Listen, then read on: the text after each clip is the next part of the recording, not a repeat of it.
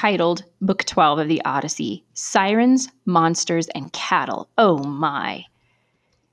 Odysseus and his crew continue to encounter more obstacles on their journey home. They have just sailed back from Hades, where they have been given their directions from the prophet Theban Tiresias, and they've been told first and foremost, do not eat the cattle of Hyperion, the sun god. Well, as you can imagine, they're going to face these these cattle later, but first they're going to meet some enchanting sirens and they have to get by a couple of really horrible monsters called Scylla and Charybdis. So continue to ask yourself is Odysseus a good captain and leader as he is leading his crew through all of these obstacles on their way home? And notice how Eurylochus continues to defy Odysseus and Ask yourself, why does Eurylochus have such power over the crew when Odysseus is supposed to be their true leader?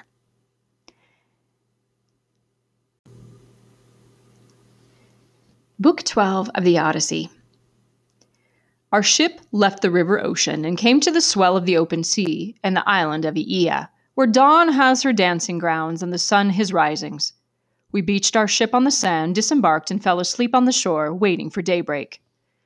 Light blossomed like roses in the eastern sky, and I sent some men to the house of Circe to bring back the body of Elpenor. We cut wood quickly, and on the headland's point we held a funeral, shedding warm tears. When the body was burned, and the armor with it, we heaped up a mound, dragged a stone onto it, and on the tomb's very top we planted his oar. While we were busy with these things, Circe, aware that we had come back from the underworld, put on her finest clothes and came to see us. Her serving women brought meat, bread, and bright red wine, and the goddess shone with light as she spoke. So you went down alive to Hades' house.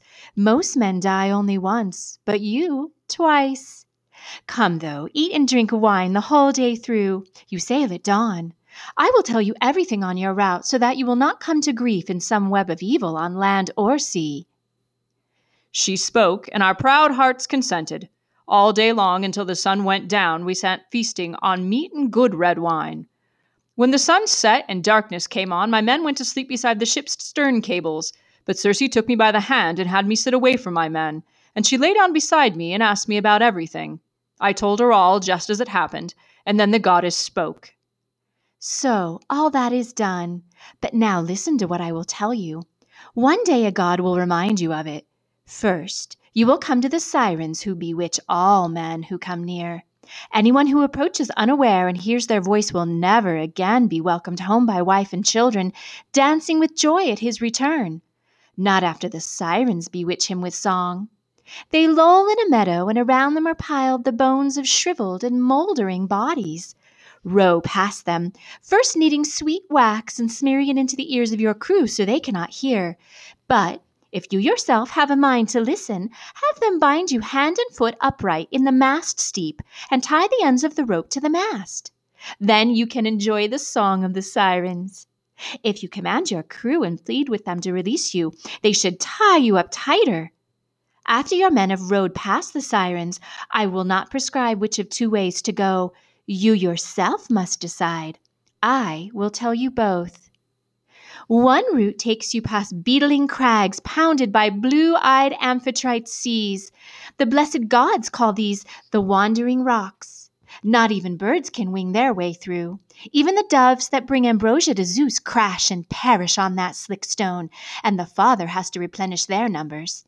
Ships never get through. Whenever one tries, the sea is awash with timbers and bodies blasted by the waves and the fiery winds. Only one ship has ever passed through, the famous Argo, as she sailed from, e- to, from Aeetes, and even she would have been hurled onto those crags had not Hera loved Jason and sent his ship through. On the other route, there are two rocks. One stabs its peak into the sky and is ringed by a dark blue cloud. This cloud never melts, and the air is never clear during summer or autumn. No mortal man could ever scale this rock, not even if he had twenty hands and feet. The stone is as smooth as if it were polished. Halfway up the cliff is a misty cave facing the western gloom. It is there you will sail your hollow ship if you listen to me, glorious Odysseus. The strongest archer could not shoot an arrow up from his ship all the way to the cave, which is the lair of Scylla. She barks and yelps like a young puppy, but she is a monster, an evil monster that not even a god would be glad to see. She has, listen to this, twelve gangly legs and six very long necks, and on each neck is perched a blood curdling head, each with three rows of close set teeth full of black death. Up to her middle she is concealed in the cave, but her heads dangle into the abyss, and she fishes by the rock for dolphins and seals and other large creatures that the moaning sea breeds in multitudes. No crew can boast to have sailed past Scylla unscathed. With each head she carries off a man, snatching him out of his dark proud vessel. The other rock, as you will see, Odysseus, lies lower. The two are close enough that you could shoot an arrow across, and on this rock is a large leafy fig tree. Beneath this tree, the divine Charybdis sucks down the black water. Three times a day she belches it out, and three times a day she sucks it down horribly. Don't be there when she sucks it down. No one could save you, not even Poseidon, who makes the earth tremble. No, stay close to Scylla's rock and push hard. Better to mourn six than the whole crew at once. Thus Circe, and I in a panic. I beg you, goddess, tell me, is there any way I can escape from Charybdis and still protect my men from the other? And the goddess in a nimbus of light. There you go again, always the hero. Won't you yield even to the immortals? She's not mortal. She's an immortal evil, dread, dire, ferocious, unfightable. There is no defense. It's flight, not fight. If you pause so much as to put on a helmet, she'll attack again with just as many heads and kill just as many men as before. Just row past as hard as you can and call upon Crataeis, the mother who bore her as a plague to men. She will stop her from attacking a second time. Then you will come to Thrinacia, an island that pastures the cattle of the sun, seven herds of cattle and seven flocks of sheep, fifty in each. They are immortal. They bear no young, and they never die off, and their shepherds are goddesses, nymphs with gorgeous hair, Phaethusa and Lampetie, whom gleaming Neaera bore to Helios, Hyperion the sun. When she had borne them and reared them, she sent them to Thrinacia to live far away and keep their father's spiral horned cattle. If you leave these unharmed and keep your mind on your journey, you might yet struggle home to Ithaca. But if you harm them, I foretell disaster for your ship and crew, and even if you escape yourself, you shall come home late and badly, having lost all your companions.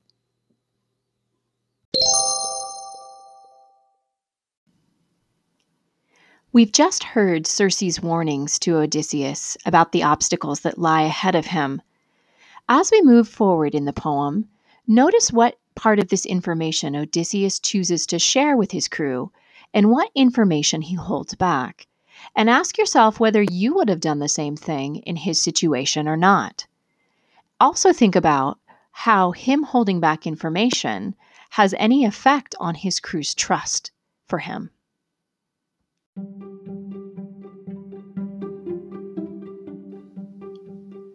Dawn rose in gold as she finished speaking, and light played about her as she disappeared up the island.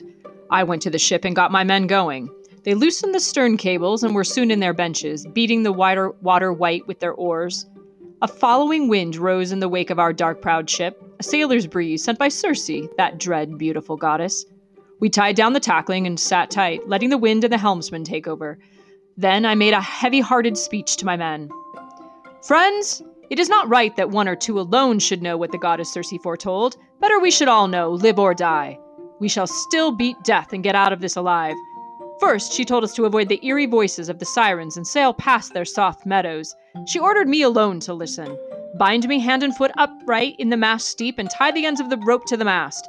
If I command you and plead with you to release me, just tie me up tighter. Those were my instructions to the crew. Meanwhile, our good ship was closing fast on the Sirens' Island, when the breeze we'd had tailed off and we were becalmed, not a breath of wind left. Some spirit lulled the waves. My men got up and furled the sails, stowed them in the ship's hold, then sat down at their oars and whitened the water with pine. Myself, I got out a wheel of wax, cut it up with my sharp knife, and kneaded the pieces until they were soft and warm. A quick job with Lord Helios glaring down from above. When I went down the rows and smeared the wax into all my men's ears. They in turn bound me hand and foot upright to the mast, tied the ends of the rope to the mast, and then sat down and beat the sea white with their oars. We were about as far away as a shout could would carry, surging ahead when the sirens saw our ship looming closer, and their song pierced the air.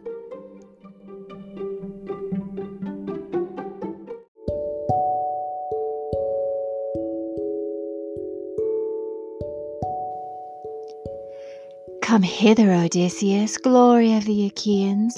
Stop your ship so you can hear our voices. No one has ever sailed his black ship past here without listening to the honeyed sound from our lips. He journeys on delighted and knows more than before, for we know everything that the Greeks and Trojans suffered in wide Troy. By the will of the gods, we know all that happens on the teeming earth.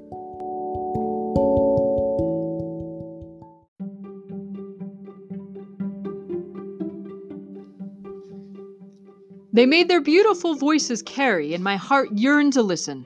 I ordered my men to untie me, signaling with my brows, but they just leaned on their oars and rowed on. Perimedes and Eurylochus jumped up, looped more rope around me, and pulled tight.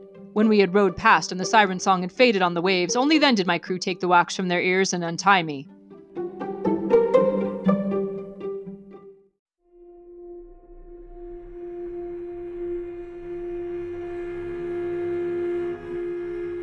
We had so no sooner left the island when I saw the spray from an, an enormous wave and heard its booming. The oars flew from my men's frightened hands and shirred in the waves, stopping the ship dead in the water.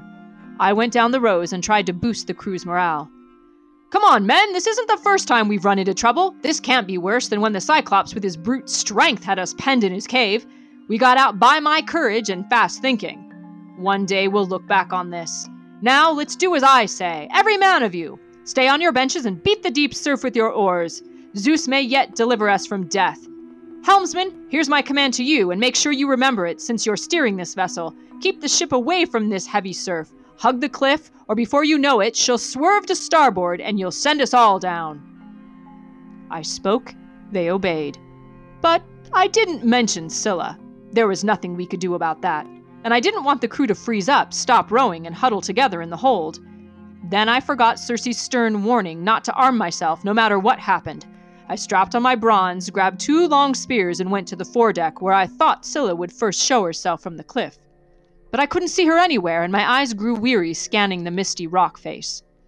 We sailed on up the narrow channel, wailing, Scylla on one side, Charybdis on the other, sucking down salt water. When she belched it up, she seethed and bubbled like a boiling cauldron, and the spray would reach the tops of the cliffs. When she sucked it down, you could see her churning within, and the rock bellowed and roared, and you could see the sea floor black with sand. My men were pale with fear. While we looked at her, staring death in the eyes, Scylla seized six of my men from our ship, the six strongest hands aboard. Turning my eyes to the deck and my crew, I saw above me their hands and feet as they were raised aloft. They cried down to me, calling me by name that one last time in their agony. You know how a fisherman on a jutting rock casts his bait with his long pole? The horned hook sinks into the sea, and when he catches a fish, he pulls it writhing and squirming out of the water. Writhing like that, my men were drawn up the cliff, and Scylla devoured them at her door as they shrieked and stretched their hands down to me in their awful struggle. Of all the things that I have borne while I scoured the seas, I have seen nothing more pitiable.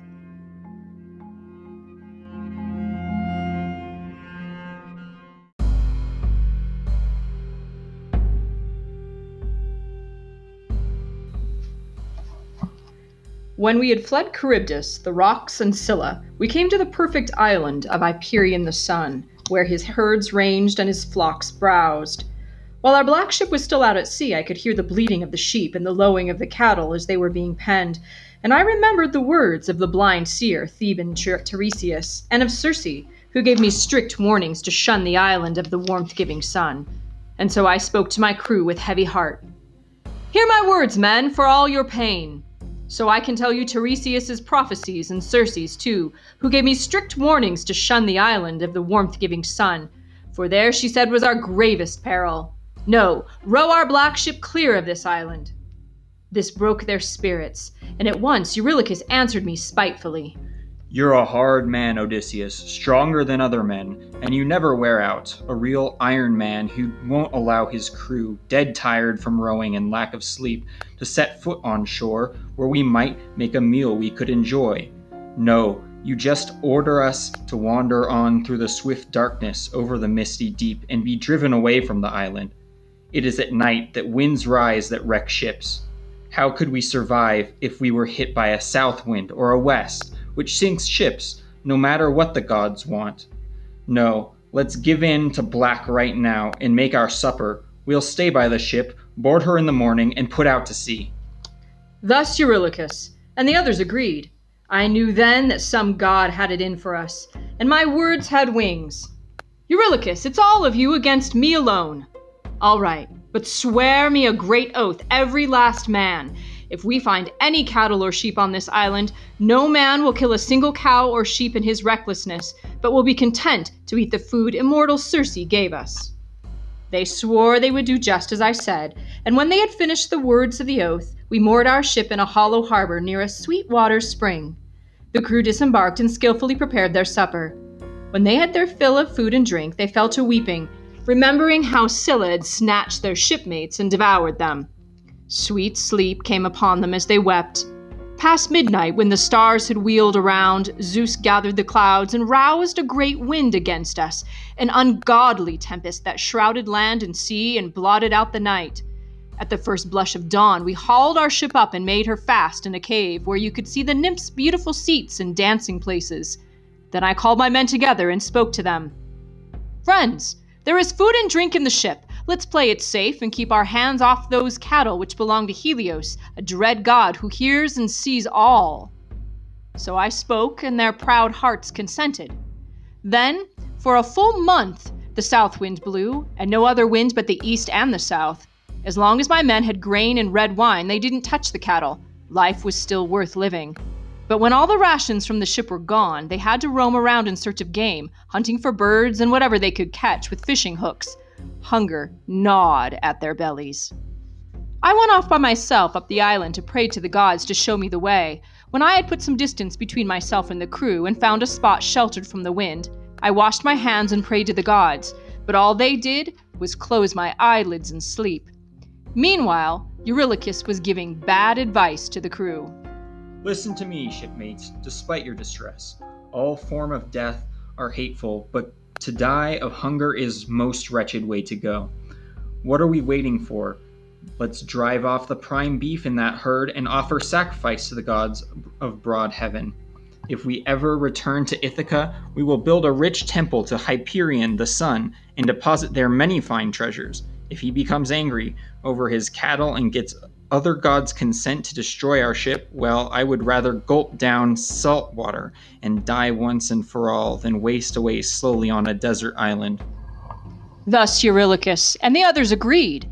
In no time they had driven off the best of Helios's cattle, pretty spiral horned cows that were grazing close to our dark proud ship.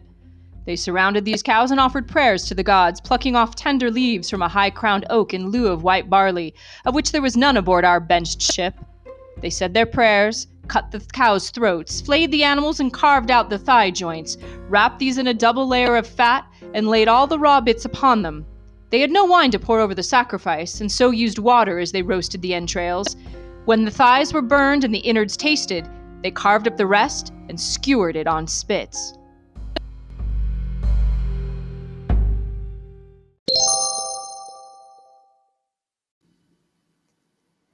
Eurylochus has just convinced Odysseus's crew to ignore his warnings, and they've decided that they're going to eat Helios's cattle.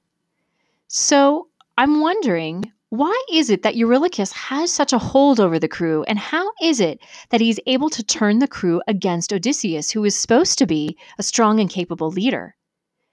Also, why does Eurylochus claim that dying of hunger is the most wretched way to die? Why is this such a horrible thought for Eurylochus and the rest of the crew, enough for them to risk the wrath of the gods?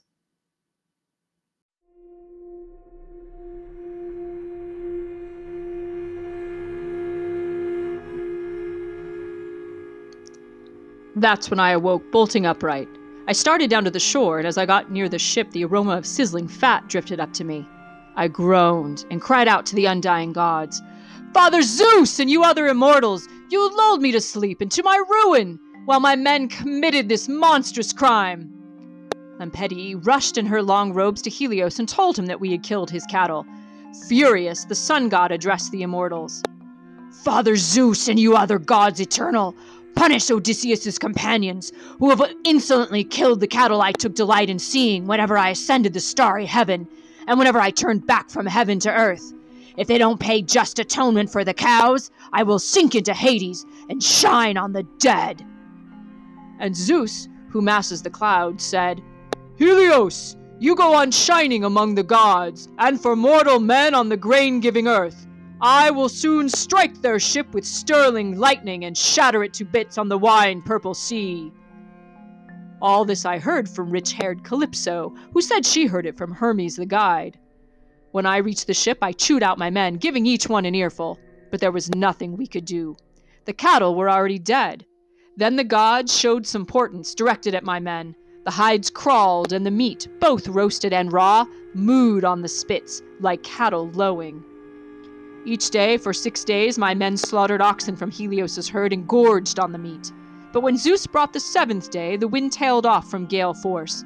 We boarded ship at once and put out to sea as soon as we had rigged the mast and sail.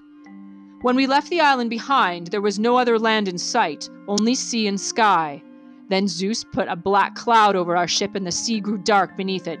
She ran on a little while, and then the howling west wind blew in with hurricane force. It snapped to both forestays, and the mast fell backward into the bilge with all its tackle. On its way down, the mast struck the helmsman and crushed his skull. He fell from the stern like a diver, and his proud soul left his bones. In the same instant, Zeus thundered and struck the ship with a lightning bolt. She shivered from stem to stern and was filled with sulphurous smoke. My men went overboard, bobbing in the waves like sea crows around the black ship, their day of return snuffed out by the sun god. I kept pacing the deck until the sea surge tore the sides from the keel. The waves drove the bare keel on and snapped the mast from its socket. The leather backstay was still attached, and I used this to lash the keel to the mast. Perched on these timbers, I was swept along by deathly winds. Then the west wind died down, and to my horror, the south wind rose. All that way back to the whirlpool, I was swept along the whole night through, and at dawn reached Scylla's cliff and dread Charybdis. She was sucking down seawater, and I leapt up to the tall fig tree, grabbed hold of it, and hung on like a bat. I could not plant my feet or get myself set on the tree because its roots spread far below, and its branches were high overhead, long, thick limbs that shaded Charybdis. I just grit my teeth and hung on until she spat out the mast and keel again. It seemed like forever. Finally, about the hour, a man who has spent the day judging quarrels that young men bring to him rises from the marketplace and goes to dinner. My ship's timbers surfaced again from Charybdis. I let go with my hands and feet and hit the water hard beyond the spars. Once aboard, I rowed away with my hands. As for Scylla, Zeus never let me her see me, or I would have been wiped out completely. I floated on for nine days. On the tenth night, the gods brought me to Ogygia and to Calypso, the dread, beautiful goddess who loved me and took care of me. But I have told that tale only yesterday here in your hall to yourself and your wife, and I wouldn't bore you by telling it again.